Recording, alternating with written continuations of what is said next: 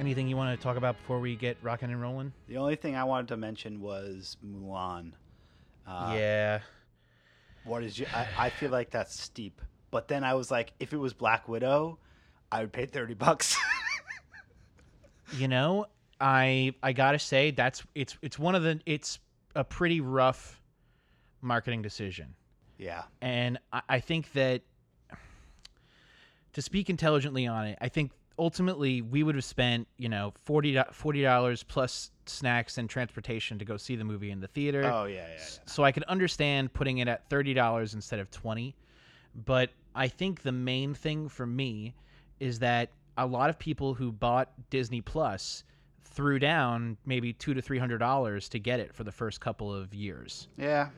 and if you did that, I think then you get to be one of the people who's like, oh, I get to skip that process, and I don't have to pay for that.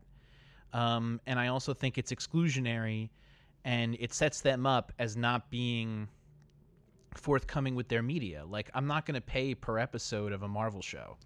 No, but like, but like, I get that it's different than like, oh, this movie was out several months ago. We made our money on it. Here it is for free if you're a s- subscriber. But like, if you're not a subscriber and you want to watch this movie, you've got to sign up, pay the monthly or annual fee, and then drop the price on the movie. And yes, you own it for the length of your subscription, but like, it's not like a rental like you would on Amazon or whatever. Like that's that's more than a the cost of a movie on Amazon or iTunes. I'm pretty sure. For sure. And I think the the reason that they want to do that is because it's a test. You know, I, Yeah. I think if they had done it with a Star Wars or a Marvel, they would know that they could do it, Yeah. right? But if they do it with this movie, then they can charge fifty for Black Widow. Oh, that would be ridiculous.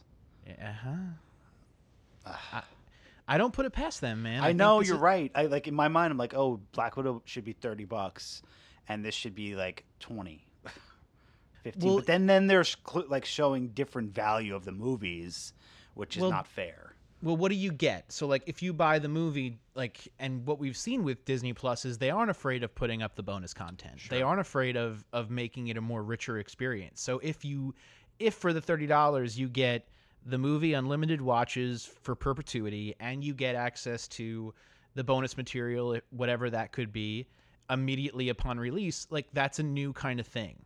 Yeah. Um, and I get them doing it with this kind of a movie as opposed to a Star Wars or a Marvel or even an animated movie because these movies are like where Disney sees added value in a future. You well know and what like I mean? look what they just did with hamilton like hamilton came Yeah. out uh, that was the first time it was released like granted people had seen it on broadway but like they dropped like these two talkback episodes like to add content and it was all included in the price so like if they could do that with with something like that i don't see why they can't have some bonus material but I think it's also the fact that Hamilton was probably very cheap to make.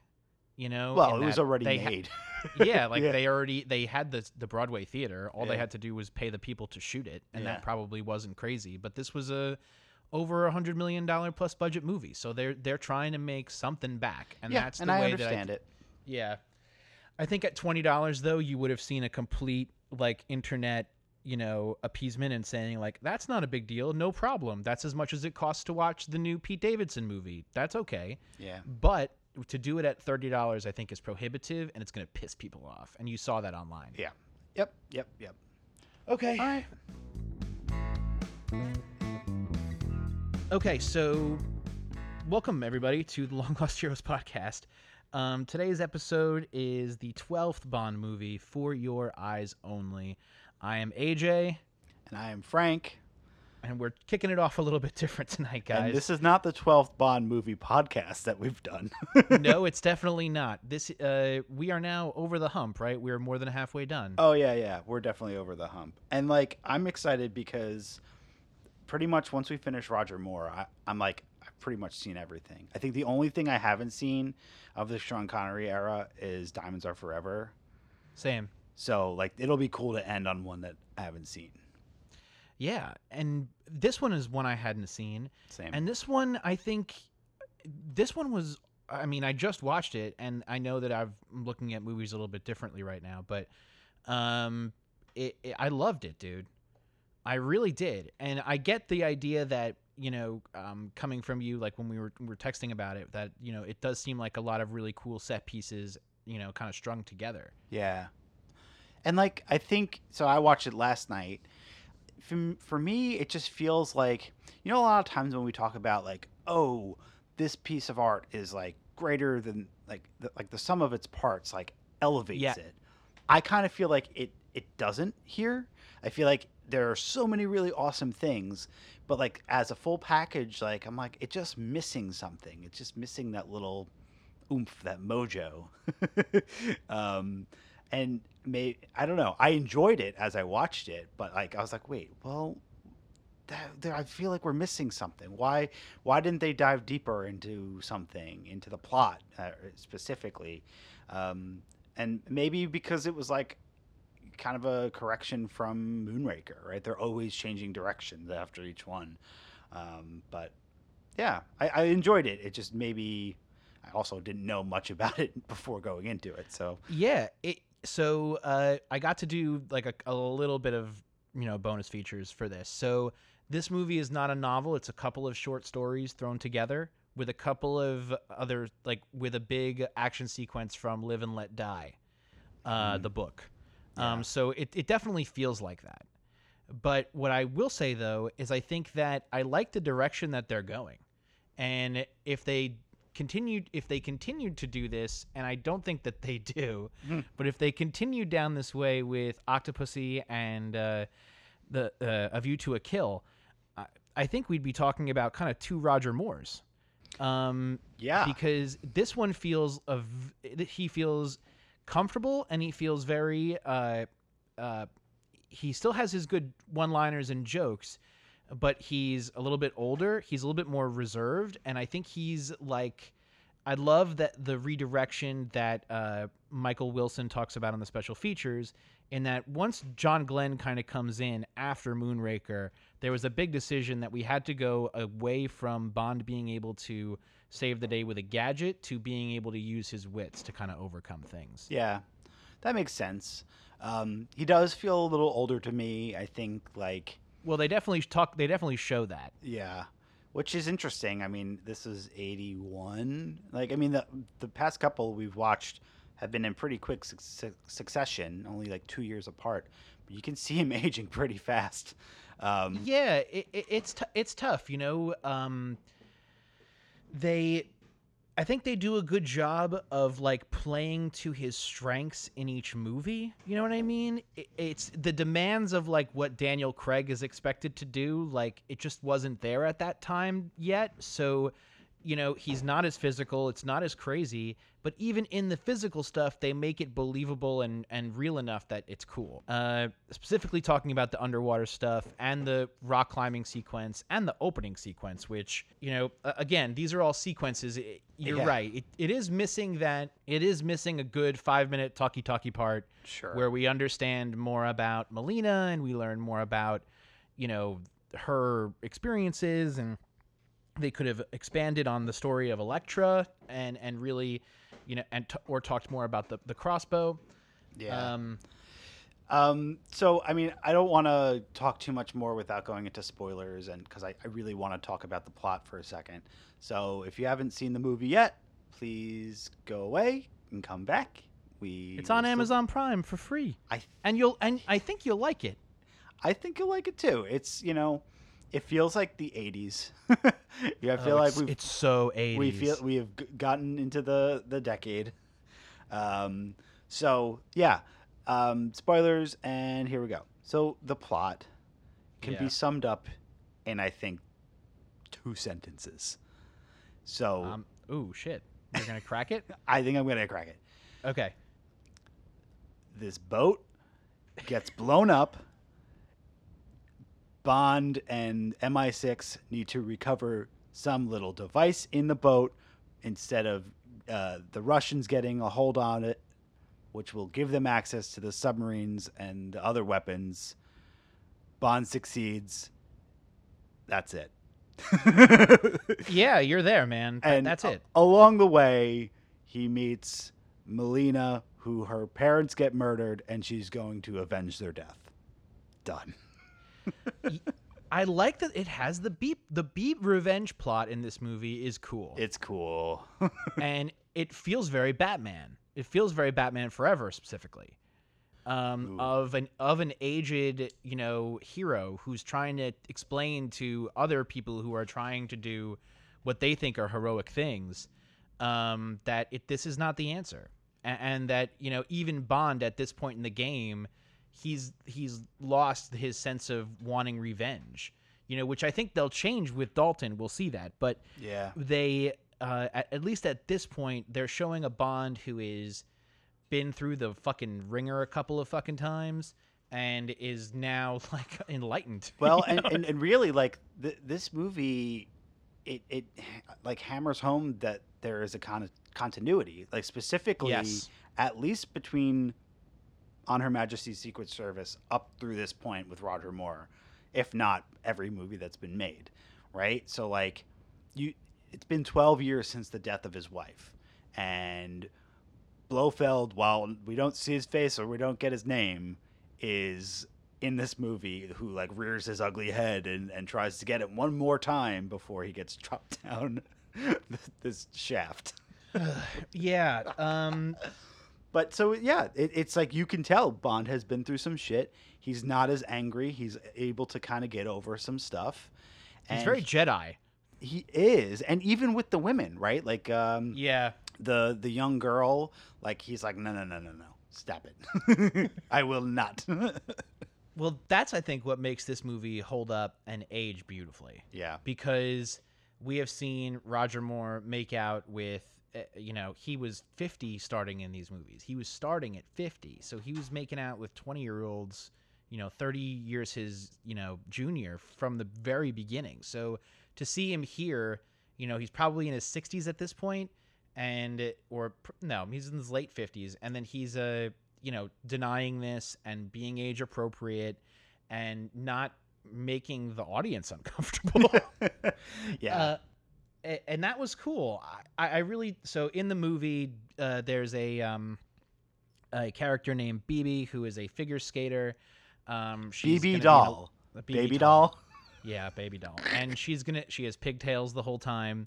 She's blonde, blue eyed. She's very pretty, but but but but but but she is very young for Bond. Obviously, as a you know a wannabe Olympian, you're definitely not you know over 25 at that point. So he was, and you know he plays it off very well. He, she gets into bed. He says, "No, put your clothes on. I'm gonna go get you some ice cream."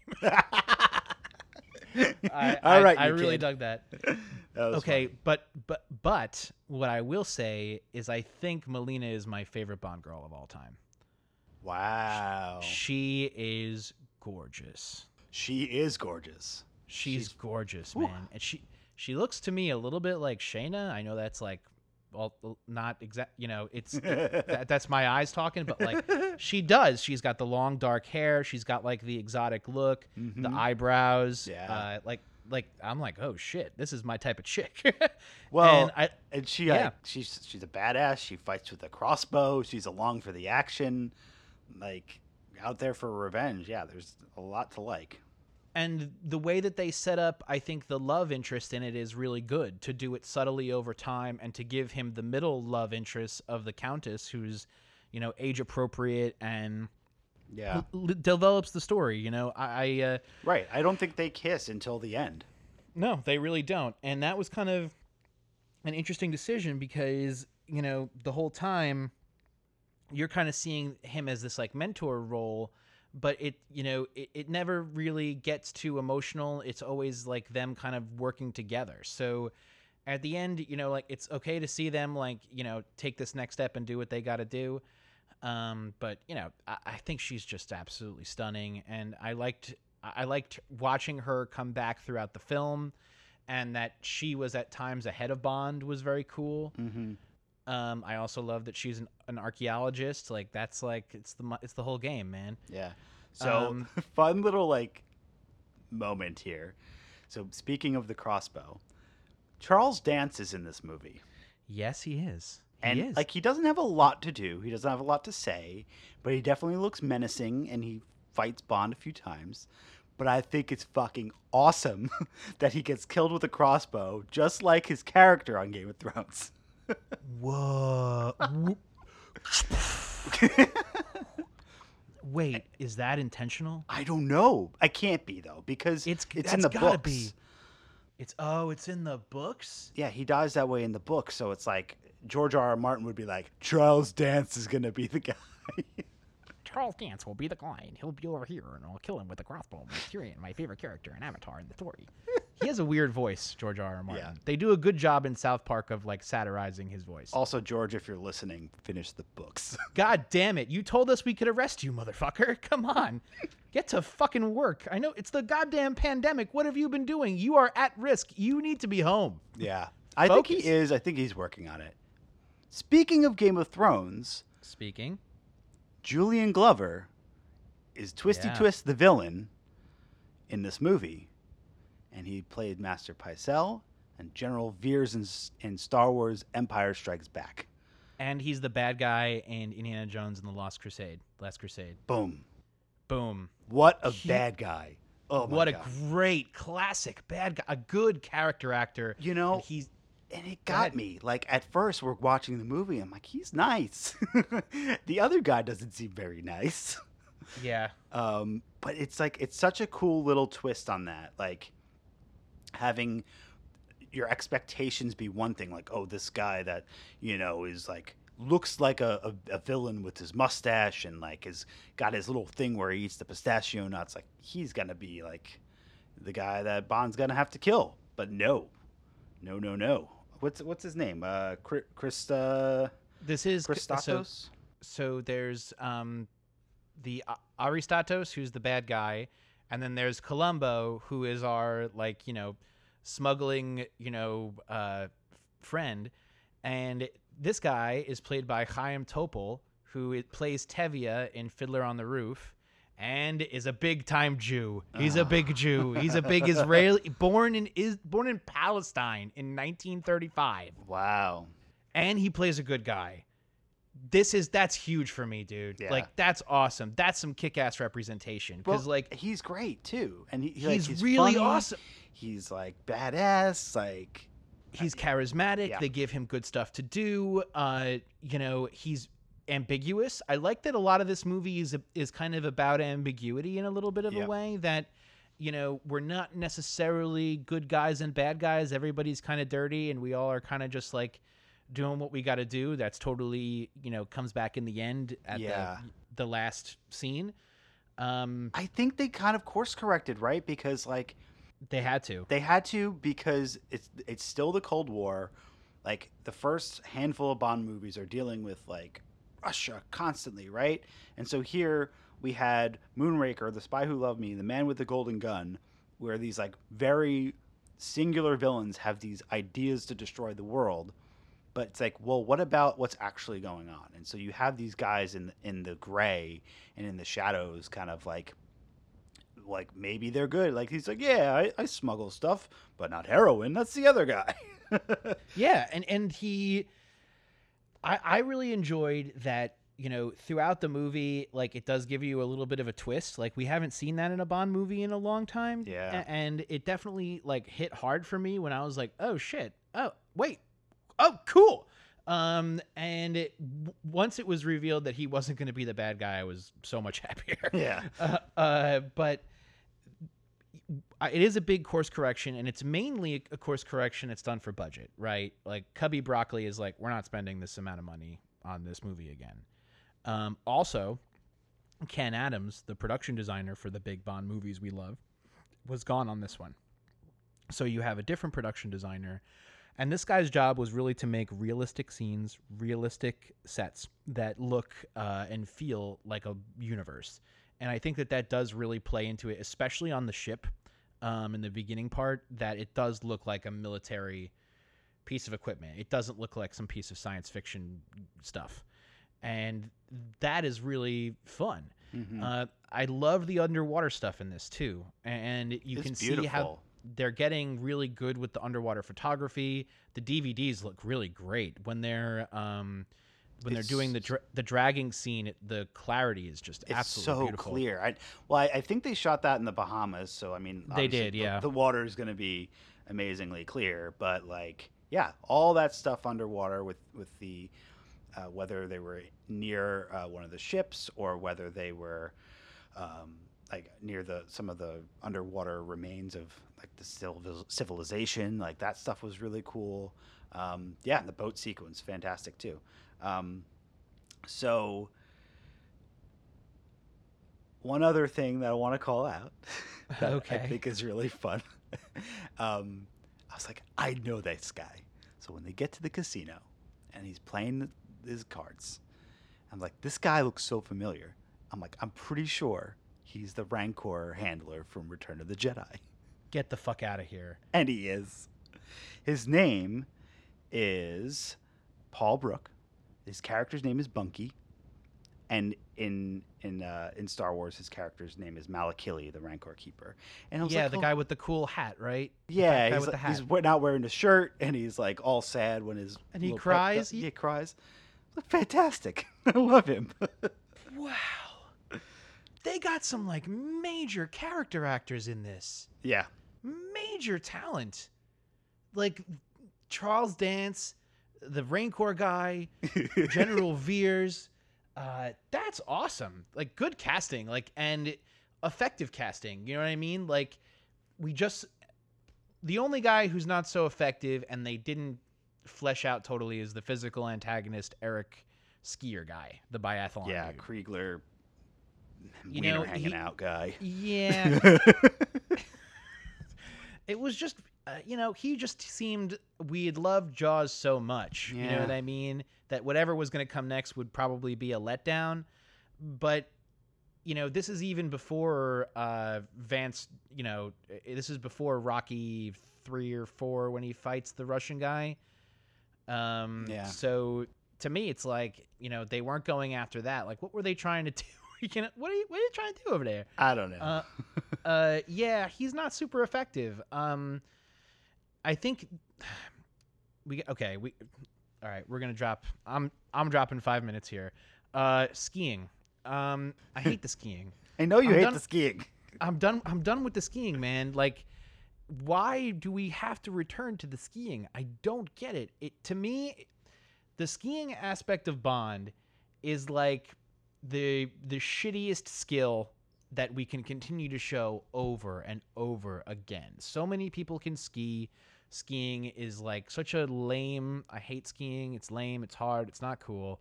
Um, I don't know why they keep going back to the well of skiing I, but I think that this scene is shot the best of all the skiing scenes. it's yeah. Go ahead. you know, so like if we're gonna do more Bond skiing, please stop. Well- Please no more. Please no more skiing. So canon- canonically, there will be more skiing because there's skiing in the Pierce Brosnan era, there's skiing in the Dalton era, there's skiing in the Daniel Craig era. It's gonna happen. it's just how frequent and how how much it needs to be done. Like uh, to me, it's like video games, right? You're like, okay, we're gonna go to the water level, we're gonna go to the snow level, we're gonna go to the fire level, we're gonna go to the forest temple. Like they That's have to do that in the movies to diversify the little settings. I just like maybe they could do something different. I, I hear you. I particularly like the snow stuff because like I if I'm gonna watch the Olympics, I really like the Winter Olympics and I think it's kind of fun and cool. And so I don't know if it has anything to do with the timing around when those events are happening compared to the movies. But yeah, the, the these skiing sequences, like the fact that he they had someone go in the bobsled luge on the ice and go through all that, that was pretty intense. Um, I like that you know the the way that they set it up. Um, Bond is like in a shootout, kind of hiding in the trees against Kriegler or whatever his name is, um, and it's not so like moving, like trying to fight each other while they're moving. There's like they did a little bit of different things, but I hear you. I know you hate it. It just seems so. It just seems so redundant. Like Mhm. like that. That's what I don't get. Like, and it's not like you know the plot of a skiing scene can be very different. You know what But I also, mean? It's- like- it's either it's most of the time it's Bond getting chased. I don't think we've ever really seen Bond chasing someone, and it doesn't. true. And it feels like that they maybe it kind of feels like they were trying to aiming for this to like do this and like kind of do it in this really great way and and like we're going to talk about John Glenn in a minute but uh to like it's definitely the best shot. It's really nicely edited. Um you know the continuation of it as it builds throughout the kind of 10 minute arc that it has is enjoyable but that's a but uh, again like what they did with this movie is it's all short stories. So it definitely feels like an anthology movie in a way. Yeah, that that makes a lot of sense. My only other like counter is like car chases happen in pretty much every one. but you know. that's different and and the and they change the context of a of a bond chase like This car chase this was fucking awesome. Well, so that's what they say. So in the in the special fe- the few special features I get to watch, John Glenn and Michael Wilson are like, we've seen the Lotus go underwater. It has missiles. you know, like let's take that away from him immediately and give him a grounding, and then we'll put him in the most absurd Bond car you could ever imagine. And we're gonna see him overcome because of his ability to drive and his wits, rather than you know the missiles and the machine guns Yeah. and the injector seat and I that think was that a great was really decision a cool move, right? Like you have the Lotus there, it blows up like immediately, which is super sad. And then you've got this like buggy looking thing that gets flipped over a bunch of times. They off road with it. Like it's it's pretty impressive the way that it's done. Um, I also love it's like this like little like, terrible turn in the town where it's like everyone just like this is their job to flip over the cars because it happens Definitely. every week. i really liked um again i really liked melina. I thought that like when whenever she was on screen she's so captivating and i'm like so interested in in what she's doing and uh and bond in her relationship because it's so different than the typical bond re- it's th- like there's not enough time given to it and it almost feels like okay in certain aspects you know what i mean? Like Mhm. we almost don't need to dig into her backstory so much. A lot of it is exposited and shown in the movie Right. you know we see her parents get murdered at the very top of it, and it's like, boom, there you go. This is Yeah. all you need to know for now, and we'll give you a little more along the way. But yeah, great. Yeah, she's she's very, very engaging, and you know, and I feel like she's like gone for parts too. That like, when she's back, you're she like, goes yeah you're excited to see her Yeah, and it's exactly. and it definitely feels fresh and fun when she does arrive back all right i want to talk about john glenn for a minute because I, I think that we would be remiss to, to to not talk about this guy. So john glenn started out as a uh, assistant director and editor on the earlier bond films i believe starting with either live and let die or man with the golden gun. Um, this is his first directorial debut. Um, my idea of why he's probably chosen after the other guy is probably the other guy was too expensive and they wanted to change a little bit of the vision. Uh, and I really think that this guy gets Bond. And I think maybe, with the exception of the guy who did Casino Royale, he may be one of the best Bond directors. Um, not because of the style and not because of, you know, uh, you know his, his particular you know amazing directorial decisions but because he understands bond maybe better than anybody ever could in that he worked on it so long that he got to make the decisions and changes he would want to input and then in doing so reinterpolated bond in this new way and then again in the dalton movies Yeah, I, I, feel that. Like watching this one, like it, it does feel a lot like the Dalton ones. Like i- if we hadn't watched them, we probably wouldn't know. But the order we went, we watched John Glenn's final two, right? And now we're going Yep. back to watch his first three.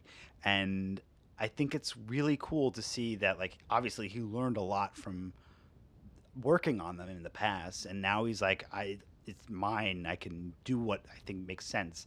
Well, we'll see. Is like, will it kind of stay on the rails the next two, and then and be like ride right into the the, the Daltons, or is it going to be like a reset? Um, Well, I'll tell you what, because I think we, I think we're gonna see. So, one of the big rules of comedy is to like never be too cocky and overconfident in your in your comedy abilities. It's always remain humble. And on the special features, like, I'm particularly proud of my driving scene with the yellow Citroën. I think that's a great scene. And like, yeah, it was very funny, and the one-liners you got in there are great. But if he's gonna redo that again for the next two times, like, oh boy, I've heard Octopussy is like profoundly bad, and that uh, a View to a Kill is even worse than that. That's what So I've I'm- heard. so like I'm a little bit nervous around that area, but I think the you know the main thing that he was able to kind of do in, in this movie is to bring Bond back down to earth, but also to keep you know and what he says in the thing he's like I'm really glad I didn't have to launch a new Bond with this movie. That I had somebody who was established who knew what the fuck they were doing and I could just kind of move them in this new direction and and subtly. It's not that they're making Roger Moore, you know, beat some guy with a club or they're strapping Roger Moore to a chair and beating his balls with a rope. Like it's a you know, they are they're just doing smi- minor tweaks. He's got to climb up the mountain and it's going to be really difficult. You know, Yeah. and he's or he's got to go underwater and he's got to you know, un- undo this thing, and he has to beat the guy and get out, and he's got to drive the submarine. Um, and I really liked. I, I- thought you really felt Bond's wits. You saw Bond work.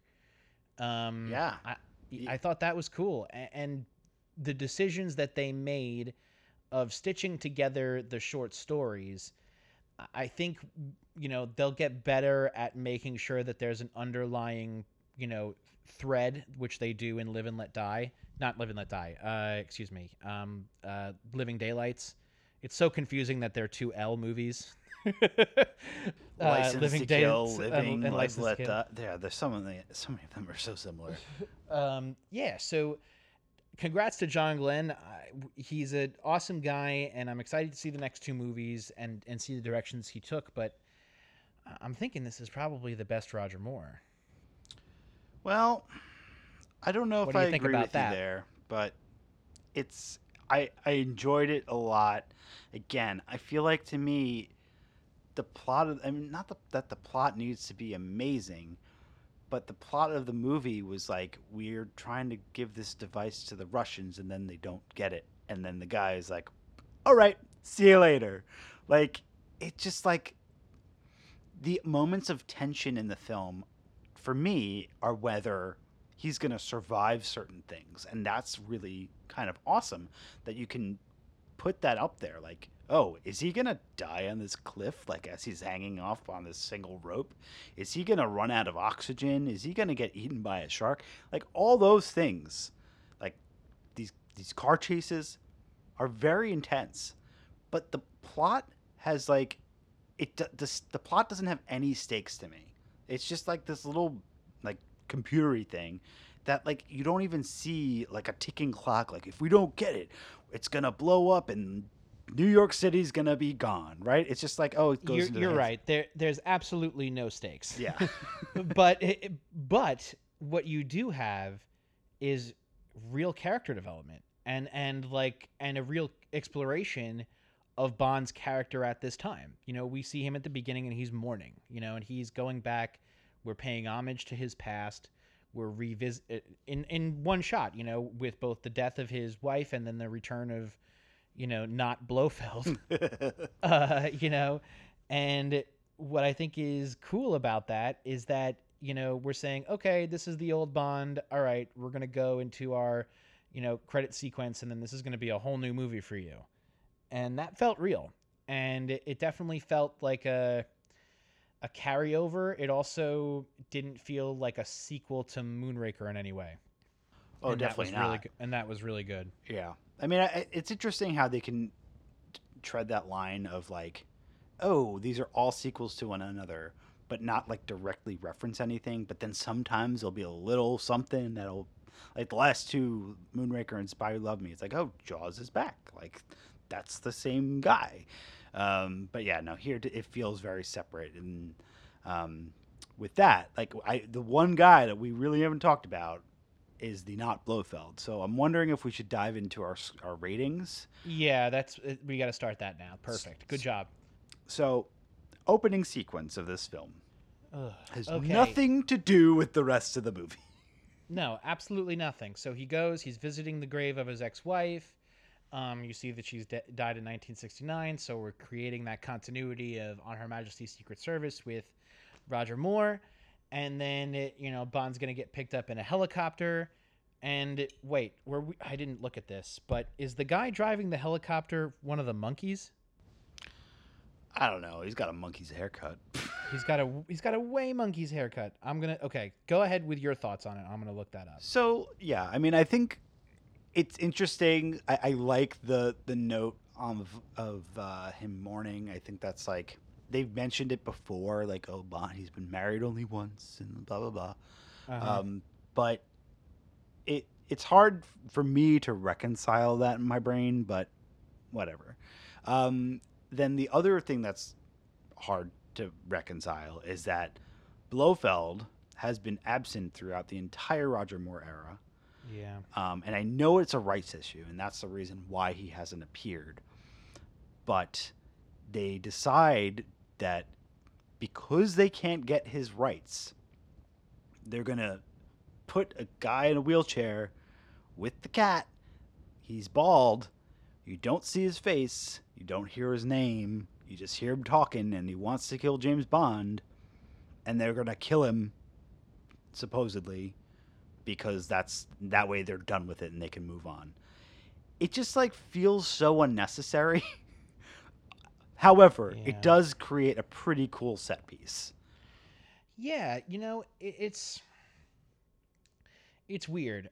I, I think that you know at that time helicopters, you know, the and and you could see now even as I was watching and I was saying to Shana, like you could see that the technology is getting so much better that they're mixing the rear projection with the actual stuntman on the side of the helicopter with the camera that's on the side of the helicopter so that when they cut away to Bond and he's in the studio and they're doing the rear projection, it doesn't look so terrible Yeah. because it, they're cutting so fast. And that part is really cool. What I didn't love about it was that if it's a rights issue and we can't cross that line, then it's you're really not making, you know, is Blofeld the Joker to James Bond's Batman? I don't know. You know, and and like they've never really executed that perfectly. They've done it in movies in and of themselves, but not in the continuous arc that like, oh no no no, this is his Moriarty, Right. bringing it all the way back to Sherlock Holmes. That I he it- this is his opposite and his villain. I think and they could have made it so much more poignant too because Exactly. like even if you know you can't show his face like right now the whole thing feels super comedic and and corny and and cheesy. But this is the man that killed your wife you were just mourning. Yep. like what? Like why they decided that it's like we're just gonna throw him down the chute and like cut away and not mention it the rest of the film. Like it's just bizarre it feels alternate reality to me i, I just i don't know it's a weird choice It But- is, and and that's why I think it gets six because I think the stunts are really exciting. It's not the first and the only helicopter crazy sequence we're gonna see Bond do. Like, Yeah. of course they're gonna top it like crazy Inspector, but um, I I- I don't think that this is as strong as it could have been, and I think that its non ties to the rest of the movie, you know, give it that kind of a score. yeah i pretty much everything you just said i give it a five um i just i knew like it was coming in one of these movies and i just didn't know which one. I was like oh is this it? Yeah. Yeah. So it, it was kind of kind of corny but so um anyway moving on to the plot. Um i mean we've already kind of talked about it and, and what we liked and what we didn't like. Um so like i I like this plot a little better than say like the past few where it's like big evil guy is gonna destroy the world and then he's gonna come back and you know live underwater. but so I gave it a seven, but I still feel like it just could have been better. Like I, I truly just don't really get what the villain's motivation and his plan is. It, it just was just like you said before, a lot of separate things connected together, but not one big overarching. So you gave it a higher score than me. I did only because I thought that um, at the time that like I was okay with the sum. I was actually okay with the sum of its parts, which is what you said earlier. That like I think when you look back on this movie and you like you think about the elements that work, like it, I can pull them together in my mind and be like, oh, that that's where it is, and like that's kind of also this era of Bond. Like we're not we're not spending time thinking about how they put the space station in orbit and kept it secret for however long it was there. you know, we're just not gonna we're not gonna waste time on that. So if we're not gonna waste time on you know the actual implications of what the ATAC program is going to do and we can kind of get that it's you know tied to the nuclear codes and is a you know a secret tracking system like then like okay and i like the way that bond moved through the plot maybe i like that better maybe that's what i'm actually thinking about i Okay. like the way that bond moves through this movie and he is like an advocate he's also passive at, at times and that's um kind of cool with that Yeah. All right, so um, you gave I'm gonna an eight. revise. Yeah, I'm gonna revise my score for the next one because even though you do have a Q scene in the true sense of the word, and the and the second Q scene in the church is definitely highlight reel all time awesome. Uh, like this is on par with um, with the one when he's got the mustache and the hat and the broom outside. Which one was was that in uh Dalton era? yes, yes. Uh, this is it's also on par, I think, with Tomorrow Never Dies when he's in, when he's at Avis. yeah. and he's like, "Oh, your rental car, sir." I, I really like that. I really like him in this scene. Um, I think that that you know the idea that they had for that you know device to the identi- the identigraph, that was a fucking stupid idea. oh my god. I was like, it. They spent like hours there. They could have just went to a guy and got it drawn. Why? Why? Especially, I don't know if you watched this. This is totally unrelated. We watched the uh, "I'll Be Gone in the Dark" six-part true crime series on HBO for the past couple of weeks. The reason being is because um, I'm a huge Patton Oswalt fan. He's a great stand-up comic, one of my personal favorites, Mhm. as well as his late wife Michelle McNamara. Kind of began the modern wave of t- true crime reporting as we know now. Yep. Uh, I remember listening to her on a podcast a couple of years ago, and she was really great on it. And then she died really tragically. Ultimately, they were they went on. They made this awesome miniseries, and as they're making the miniseries, Frank, they catch the rapist murderer guy, the most notorious serial rapist in in American history, over fifty women, um, Wow. all over California. When you see how accurate the fucking sketch was compared to his face, it is uncanny, creepy, sent shivers down my spine, goosebumps, because that's how good those things are if you get a good guy. Yeah. So like to me, that was a total. That was that was one of those things that did not hold up, did not age well. They No. they did not call that as it was going. So I'm gonna give the the gadgets a seven. I love the re, the watch phone at the end is pretty cool.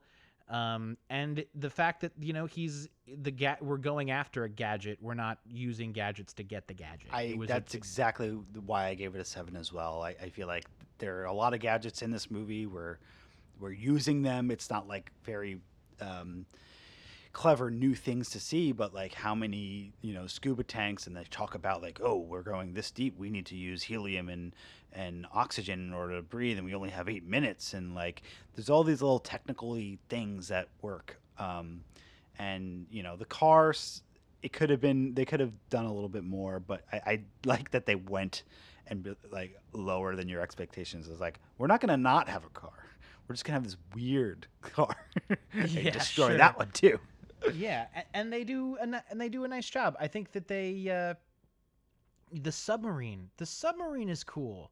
yeah That would have been cutting edge at that time. Nobody would have known what like a small two-person submarine would have looked like in 1981. You're still seven years away from the abyss. You're still um, a cup. You're ten years before Sphere, and you're another, you know, 20 years before people are thinking about and seeing Titanic. Titanic, you know, like yeah, so exactly you you hadn't that was so cutting edge at that time. The scuba science doesn't hold up because you can tell that they are not very deep um, Yeah. and the and the uh, extreme depth stuff that they would have need to do is just that doesn't. I did a little scuba diving, so it's like no, that that's not real. Um, okay. Uh, getting on to something I have not given a 10 for in a long time, I'm going to go with a 10 for Melina. Um, she goes on to be the face for Chanel. She is a beautiful, beautiful actress. She holds her own the entire movie. Yeah, she's. I think she may be my favorite. Wow, yeah. I mean, I, I gave her a nine, um, which like the only ten I've given out was to Eva Green, um, and like I've given maybe a few other nines. I think probably Daniel Craig era, uh, a little earlier in our podcast journey, but she's definitely my favorite of um, the past handful that we've seen. Um, she, yeah, she's she's beautiful. She Carole kicks ass. Bouquet, man. Um, What was that? Carole Bouquet. That's her name. Yes. Um, she is a French. She's a French actress. She's done a to- ton of French movies that you nobody would have seen. Mm-hmm. Um, but I I think she was awesome. I, And I think the, another reason why maybe I knocked the category down a point was because of uh, Bibi. like, it's just like I don't understand Sure. why she's in the film like at all. And did, did you know that the the poster of this movie cost caused major controversy at the time? no, I did not. Why? Uh, there's a there's a pretty big butt. Um, There's a big butt. there's a butt on the on the poster Oh yeah, yeah, of yeah. Bond in the center with a butt on top, a n and a nice butt too. yeah. And there were major uprisings, and people like wrote letters in to these guys from the U.S., not anywhere else, Of course.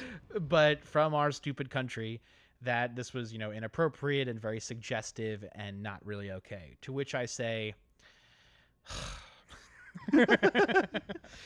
Well, you know, and it's such like the thing that I still makes my mind work as we return to movies of an era before PG-13 like you have a a film with this this artwork and then you also have some brief nudity like "Oh, we get a nipple." yeah so like oh, the nipple was great. so it's like I, I don't know. I, it's just such a weird time with ratings, but like American ratings is just so restrictive, and it's it's crazy. But come on, it's like that. She's just it's and it's cartoon. It's drawn. right. Whatever. All right. Yeah. What'd you give her? So you give her a nine? I gave her a nine. Um, I, I did like um, the Countess. I think that was a cool like equal. I, it sucks that she dies. Um, that that was a bummer, but she had some great tots, man. Uh, The se- the second scene where they're walking on the beach, it's like, oh man, we're gonna get a. Is this a twofer right now? yeah. Well, And I also like how everyone was just like giving their car around. It Like in that like, sequence, it's like, oh yeah, take my car. oh yeah, take my car. Like no big deal. Um, all right, so villain. Um, we both enjoyed Julian Glover. I think he's got this like cool, menacing little goatee that like I don't know. I really thought he was a good guy, but he master Pycelled us and tricked us. He he totally did, and then he, oh my god, when you uh. So when he you have the twist, it's super effective. You don't believe it because he's so charming in the beginning of the movie, and that's what's so nice about it is you get a charming villain. You know what I mean? In the same way that maybe Christopher Lee was also very charming. yep. but in a different kind of a way, right? Like you're like, oh, this guy's this guy is cool, but he, he's a, little- he's a little spooky over there. Whereas this guy's like, oh, he's the good guy, no problem. So can Um, you explain to me though, like, what is his motivation? Like, what is he out to do? He just wants money. He's just like selling this thing for money, right?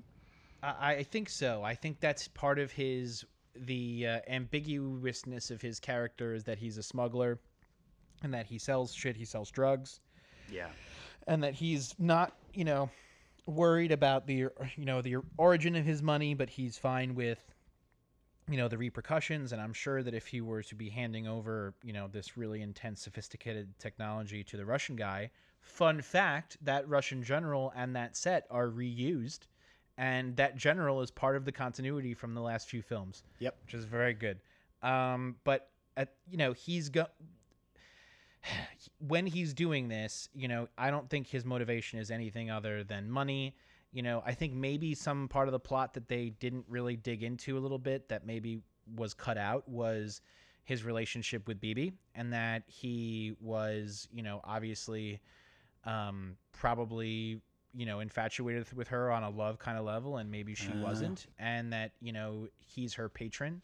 And usually, you know, these kind of high level artists and uh, and athletes sometimes for the kind of sports that you do require somebody of really high wealth to back you and fund you. And that it, to me could have been explored more and maybe maybe was cut out because I- it the seems like that's missing. the other thing that I feel like was missing was like I know that he kills uh, uh Mel- Melina's parents, but like did he have a relationship with them or was it purely because they were like gonna figure out who stole the device or who like was after the device? I, I think it, I think it had to do more with that because he's, um, you know, the guy is an archaeologist and he had noted that he saw a diving bell where they put the landmine, where they put the sea mine, Yep.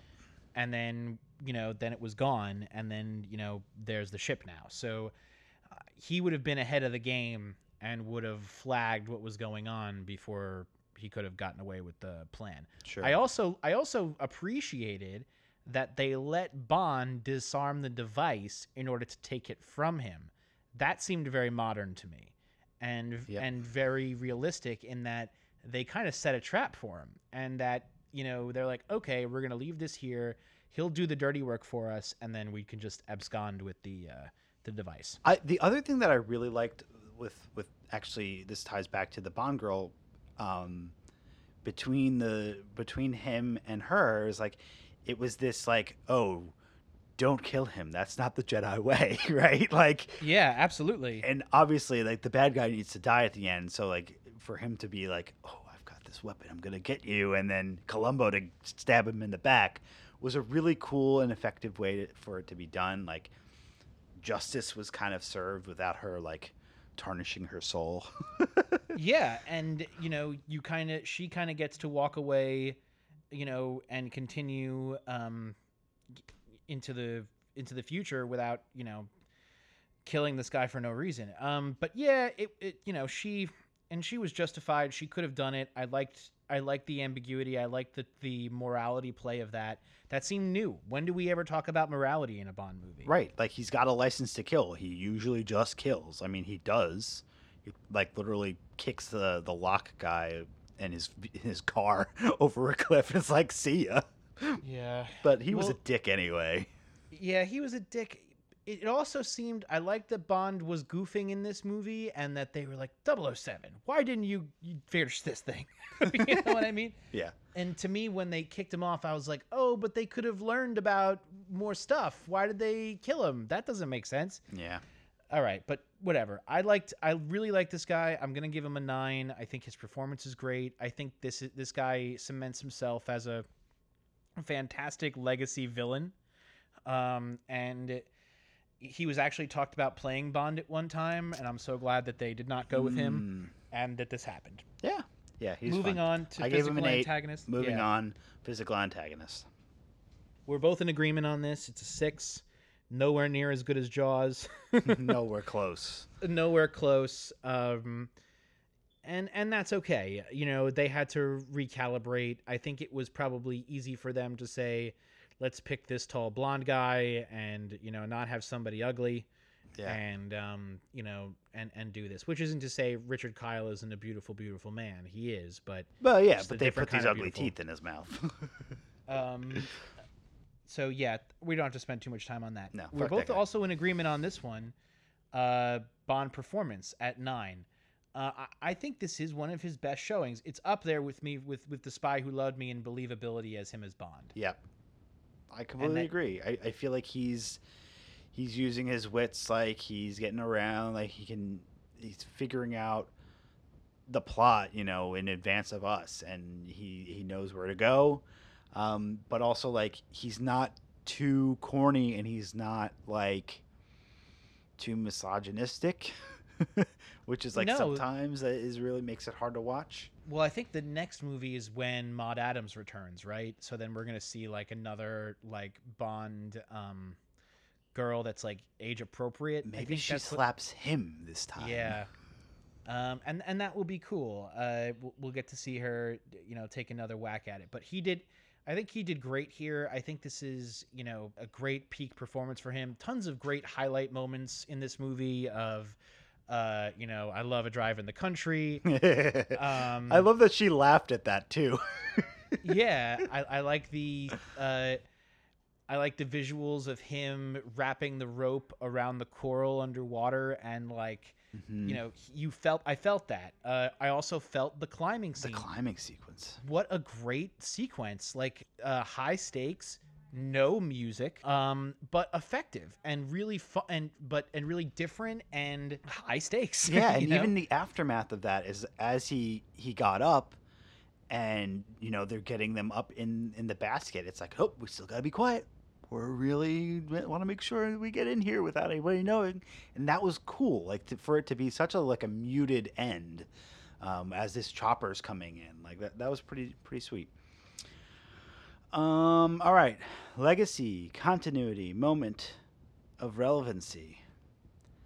I think it's it's pretty strong. I mean, I, I think continuity alone for the fact that we get a glimpse at Blofeld, we get a uh, acknowledgement that you know Tracy was killed in 1969. Um, I I feel like it holds up for its you know a movie of 1981, and it feels like fairly modern and not too dated. Um, I I just I wish the legacy was stronger. I wish like there was more praise around like Julian Glover or more like praise around um, what's her what's her name Carole, Bleh. the the Bond girl. uh, Carole Bouquet. Yeah, Carole Bouquet. Like I think they they're just so excellent. So um, I gave it an eight. You also gave it an eight. Yeah, I, I think that you know I like that they tied it in with his universe to bring Bond back to the world. I like that this will this movie kind of lays the groundwork for Living Daylights. It lays the groundwork for GoldenEye. It lays Yeah. the groundwork for Casino Royale. That if you wanted to take a different approach and show a darker, grittier, more grounded Bond, these are kind of the ways you'd have to do it. You have to strip him of his gadgets. You have to make him rely on his wits. You have to show how he how he's cunning. You can't show that he's, you know, uh, this womanizing, um, you know, kind of playboy so much. I think. I think they when they try to ground him, they turn that down to elevate the other things. Yep. So even though he's still able to get the girl, he's still proficient at that. It, that's not the focus. And I think, especially in The Spy Who Loved Me, that was a pretty big focus. I just remember the end of this movie. I was dying. the end of this movie is particularly gratifying. Oh my Uh, god, it's so funny. So, did you see the Iron Lady? Did you do you know a little bit about Margaret Thatcher? no. So Margaret Thatcher is a very interesting character. Um, you can say what you want about conservatism and, uh, you know, the policies that she implemented, how she dealt with the IRA, um, how she dealt with the uh, the islands, the um, what are the fucking British-owned islands from the '80s that had the whole problem? Go look it up online, idiots. Either way, I think that the homage is both very warm and very funny and it also holds up like so perfectly because like the British press was horrible to her husband. Mm. They were merciless and they totally rip on him in this movie. And it she's, you know, and it's like it's lovingly done, you know what I mean? That's the best kind of spoof is to be sweet about it and to say that you know, we're not trying to make her out to be the Iron Lady. We're trying to make her be you know the new face of Britain at that time, and and that's very cool, and I- and I think it holds up well. I'm also talking about the parrot. Oh, Max the parrot. I think Yeah. that that was just so funny. I mean, like he was in the movie a lot, and that like, whereas the past few have ended with Bond getting caught on camera or in person and seeing them like having sex, it's like, no, no, no. Here's here's uh you know talking to this guy, and they just let him go. I think it's great. yeah, it was cute, and and it definitely, you know, it was definitely a better ending than I think the last movie. Um, oh yeah. it because it's just so funny. Like you walk out on such a high note. Yeah. Like that's just awesome. Yeah. Um, okay, special effects. Uh, just for the just as briefly as I can. Um, John Glen was really big into miniatures, and you can see that in a couple of shots in this movie. And I think that they're great shots. Um, if you didn't, if you weren't like me and you weren't looking for it, you wouldn't see it. And I think that that is such a great blend, and he was such a good blender. It, it would have been so cool to see him direct Bond in the in- the late 2000s. You know what I mean? Because Oh, then it was really the beginning of the blending the CGI with the practical effects and making it look as real as possible. I think he would have been one of those guys who really got that idea. Yeah. Um, I, so I, I I love them. I think that they do a good job. The explosions look good. Um, the the you know the car chase is really excellent. the car chase is excellent. The the the water, uh, the boat, like as they're getting dragged in the water, um, pretty much anything underwater is fantastic. Um, yeah, and the helicopter sequence at the beginning, like it's just it's all really top notch. Um, I gave it an eight. You gave it a nine. But we got to talk about this next category because I'm really confused. I think this is one of okay. So I am a sucker for '80s music right now. Um, you know, I really love. I really love the song uh, I, uh, "Everybody Wants to Rule the World" by Tears for Fears. yeah, I walk around my house and I'm do gotta be boo da do gotta do gotta be da gotta be boo da do do cha do do do cha do da da dee do cha do do Like I just love that sound and I love the I love the 80s drum synths. I like the uh you know those cool different layering pads that they were using at that time. And I think this song is actually really good. It was nominated for an Academy Award. Um, I guess that's where she- we're different. you didn't, so you don't like it, huh? I I couldn't stand the song, and I didn't find anything very remarkable about the music. There were a few moments where I was like, "Oh, that was cool." Use of the Bond theme. So like that's why I gave it a notch above last time. Moonraker, I gave it three. This I gave it four. But like you gave this a ten. Because the This song. is the best music that they've ever done to you. Mm, okay, so I'll give it a nine. So it, it's, it, I like the differenti. I like the '80s music of this movie and the the '80s score and the '80s sound. They're trying something new, and it definitely feels very '80s. It feels dated, but it also I, that's very comforting to me, and it, it feels like the soundtrack for uh, Flight of the Navigator, which is a movie I've talked about a lot on this podcast, which is all done on one synthesizer by Alan Silvestri. So maybe the difference is like I'm looking back at the Spy Who Loved Me, and we were almost completely reversed. Like I gave it an eight, you gave it a five, and, and here it's like the opposite. Maybe I feel better about the '70s stuff. Yeah, you're a bass player. Of course, you're gonna feel better about the '80s, the '70s. Yeah, It's got a better bass lines. It's definitely funkier. maybe and that's why. Maybe, maybe that's it. But the, I this for your eyes only. That's a great. That's a good song, and only for you. And I like that the girl is in it. I like that she's singing the song. I thought that the opening credits, the the yeah, it was a cool it was a different it was different and i i liked it and I, and it definitely felt like one of the only songs that like you could play apart from a bond movie and it wouldn't be out of context yeah, and they You they know- also say "For Your Eyes Only" at the end, which is cool. they use it they use the title actually a lot a few times. It's like on the on the dossier that he gets, and then she says it to him at the end.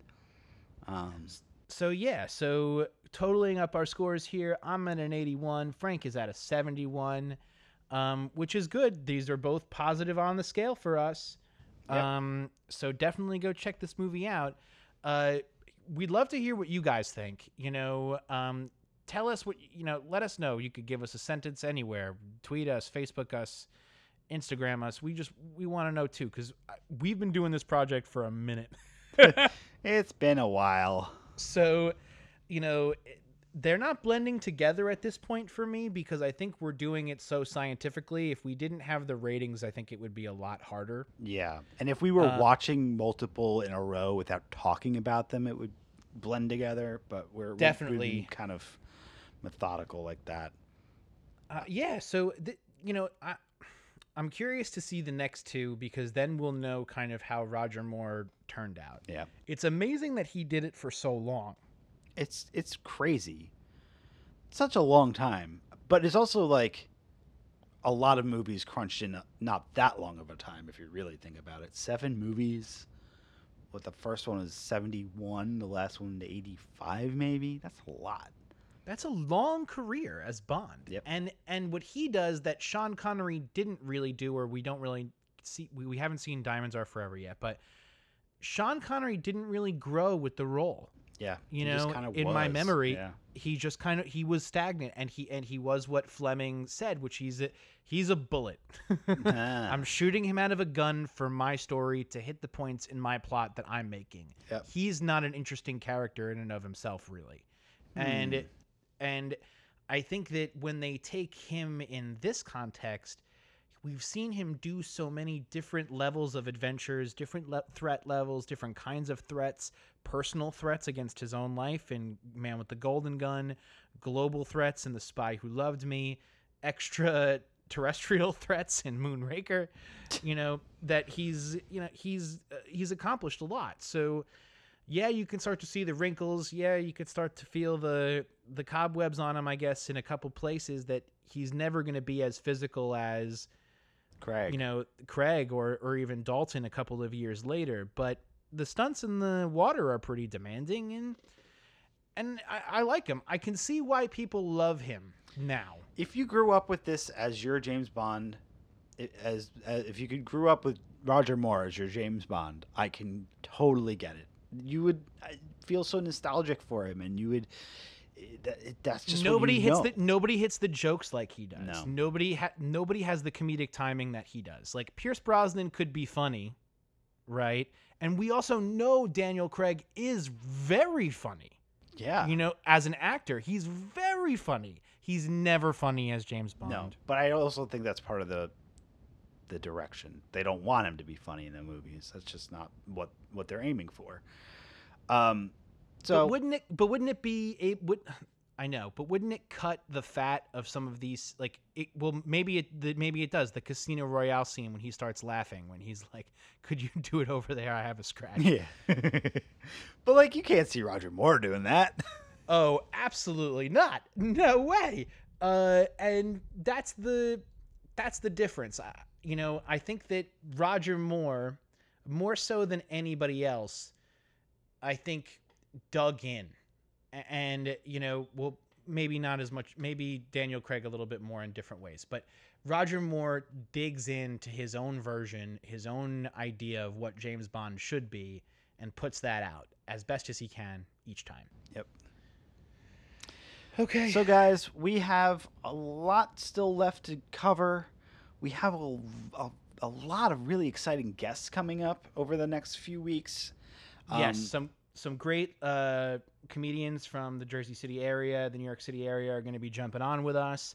Um, it's going to be super fun to do that. Um, uh, you know, just to just to get some fresh perspectives on you know these b- movies because you know we have now we're now kind of you know we're no longer the control. We've seen a lot of James Bond. Yep, we sure have, and and it's kind of like we started this conversation. We don't know what's going to happen with the release of No Time to Die, but we are getting closer to whatever date they have on the on the calendar, and if they decide to put it on digital, we are going to watch it, and it's gonna Even be if it's part- thirty or fifty or hundred dollars. We'll, yeah, we'll we'll figure it out. We'll crowdsource. um, but yes, thank you all for for tuning into this week's episode. Um, we'll be back next week with Octopussy. Um, as always, you can find us online at longlostheroes.net. You can email us at info at longlostheroes.net. You can subscribe to us on iTunes and Stitcher and Spotify and Google Play. Uh, please rate and review the podcast if you get the chance. Um, You can find us on social media at LLH Podcast on Facebook, Instagram, and Twitter. Um, anything else for you tonight, AJ? I am good, man. Uh, this was a really fun one to do. Um, th- uh, thank you uh, for the continued work on this. I know it's a fucking grind, um, but it's always great to be back and hanging out and doing what we love, man. This is this is a blessing. Yep. Thank you. It's, it's so much fun, and I, I'm excited to watch the next one and, and keep rolling. Um, and now think about what like uh, the next thing we'll get to do because like we're getting there. We're almost done. This is awesome. We're almost done. We could talk about other stuff. Uh, so the next week's episode is Octopussy. Um, me and Frank are going to figure out how we're going to say that over and over and over again, and whether or not it's going to be super relevant to say. Like, my hope is that it's just like the name of this movie and has nothing to do with the rest of the plot. Um, because I don't know how many times I can really say Octopussy. Eight pussy. The Eight pussy? Ocho. Ah, the Ocho may be cool. that may be a cool way to get around it. Yeah. the, oh my God, Octopussy. Do you do you think that it they knew that it was? I mean, we c- I guess we could talk about this We'll next week. we'll but- talk about it next week and we'll figure it out. Octopussy. Thanks everyone. Bye. Bye.